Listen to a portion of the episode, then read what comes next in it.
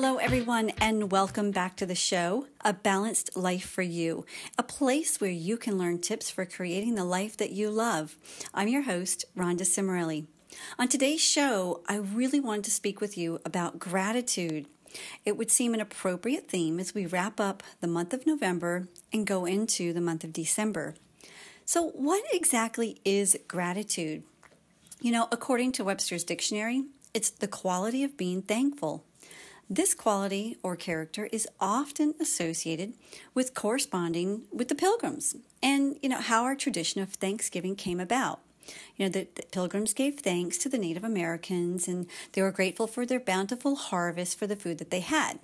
Well, you know, I didn't really plan on turning this episode into a history lesson, so how about I just leave the pilgrims and their bounty right here and how about we move on and shift into the 21st century and talk about some gratitude?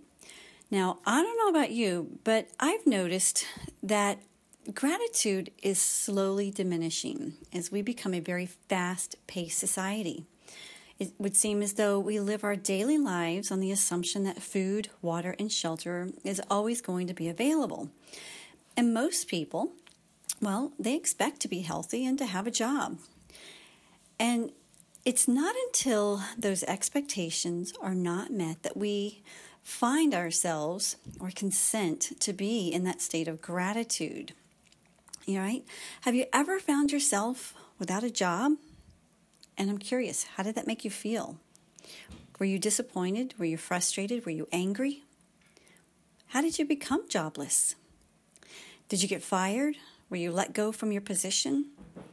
And if you have been in this situation, how did you feel when you regained your employment? Well, I'm going to expect that feeling was the feeling of gratitude, thankfulness. And what about those basic necessities that I mentioned earlier food, water, and shelter? These are, after all, the fundamentals or the foundations that we need in life, and most people take for granted. And without them, wouldn't you agree? Your life would be very, very different. Well, as human beings, it's really important to realize it's a privilege to have the basic necessities available each and every day. And it's a big reason to give thanks. Just think of how many people across the world, or even in our own countries, that do not have fresh water, good food, good nutrition. What about your health? You know, something as simple as breaking a bone, it can have a tremendous impact on your daily life. You know, I can remember a time when I did have a stress fracture in my leg.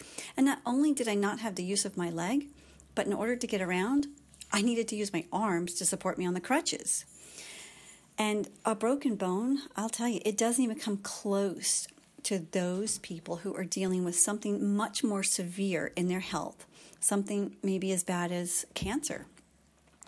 Well, this topic makes me think of a little mishap I had just the other day. You know, I somehow managed to slice my palm, my thumb, and my knuckle on this glass jar. Um, silly me.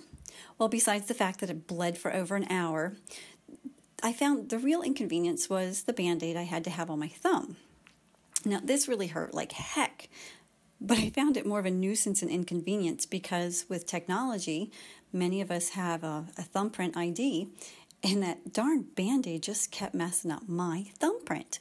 And it also messed up my typing and just so many other things. Well, I was telling my husband about this mishap, and he says to me, Oh, I'm so sorry you had such a crappy day or a crappy start of your day. And I said, Well, it's not really a bad day.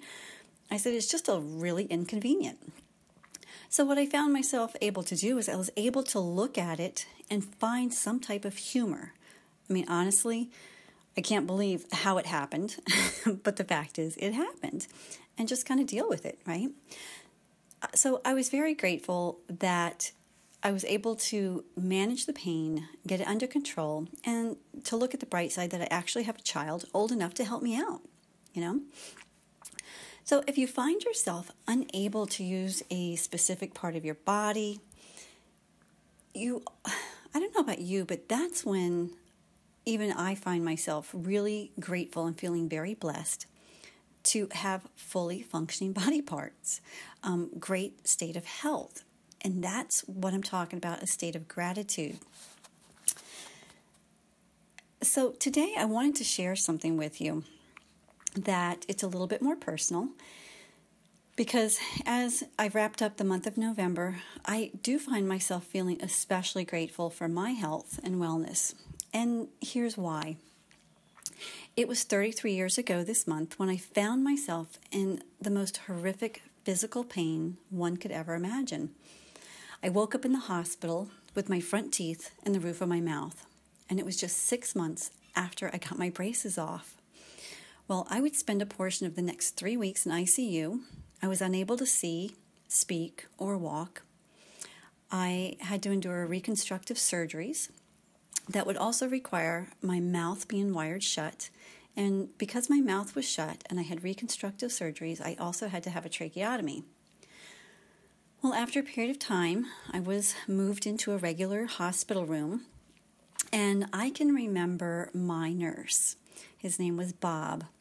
And Bob would get me from my bed and kind of dance with me over to the restroom.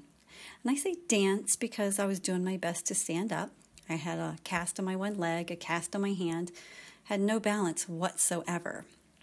And by the time I made it to the restroom, I really remember this very vividly, uh, metaphorically, actually. I was not allowed to look at myself in the mirror. Why? Well, because I looked like a Mack truck had hit my face. And when I finally did uh, get discharged from the hospital and I made it back home, it was a few days before Thanksgiving that year. And what I remember the most is I had to drink my Thanksgiving dinner through a straw because my mouth was still wired shut. So, this brings me to my next point. You know, why is it important to give thanks? Or what I like to refer to is having an attitude of gratitude. Well, first of all, gratitude fosters greatness. And it is said, until we are grateful for what we have, we will have no more. And gratitude can literally turn what you currently have into more than enough. This includes chaos into order, uncertainty into clarity, and bringing peace to an otherwise chaotic day. To be able to acknowledge what is going right in your day each and every day is the formula for gaining strength and greatness. After all, what you focus on expands. You know, it is the universal law of attraction. Now, over the last few years, I feel as though I have really come to a, a very good place of mastering many of the tips that I want to share with you today. Now, by practicing these tips on a daily basis, you too can increase your happiness. I want to share the outline I found in an article I read uh, from the website thelawofattraction.com. So, exercise number one is about morning meditation. And the idea is upon awakening, you want to create a feeling of excitement for the day. In other words, ask yourself, what would I like to be excited about for the day? Number two is about wonderment. Become aware of the beauty that surrounds you. Be observant of nature. Are you up before the sun? If so, notice the brilliant colors in the sky. Notice how the darkness lifts and the sun rays touch the earth. Perhaps you're more like me, more of a night owl. I purposely take note of the unique beauty of each sunset. It is so unique. And if you follow me on social media, you know this to be true. Number four is to be present moment awareness. Now, what does that mean? At least once a day, it's important to acknowledge that there is absolutely no point in worrying about what has already happened. It's in the past. It's time to be grateful for the present.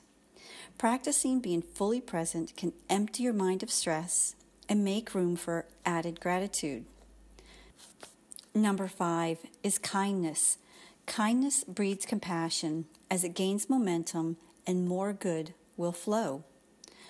Number six, increase your joy. For example, sitting on the front porch so that you can watch the sun dip could fill you with awe. Alternatively, strolling along the beach barefoot with sand between your toes as you listen to the seagulls. It might make you feel fabulous. Just taking a few extra steps can potentially boost your joy and thankfulness. Number seven, show your gratitude.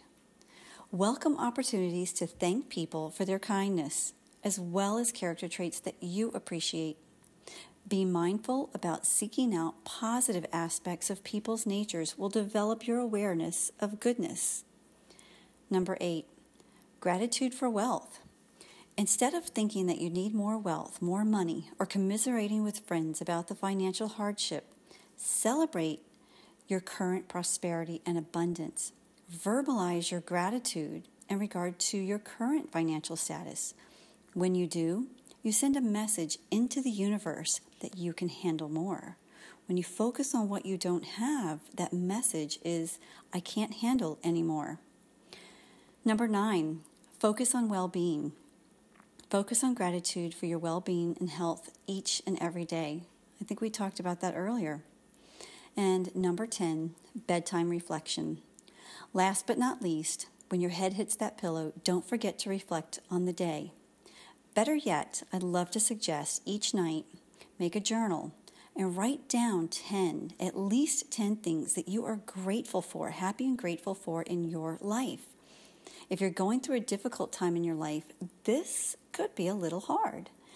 However, it's the perfect opportunity to be thankful for something like simply being alive, being able to breathe, the fact that you can listen to this podcast and hopefully gain some value and inspiration. And as always, I want to thank you, my listeners, for spending some valuable time with me today. I do hope that you found some value in this episode. If you did, please share it with others and be sure to rate the show. I would love to hear your thoughts about this show or any topics that you would like to hear.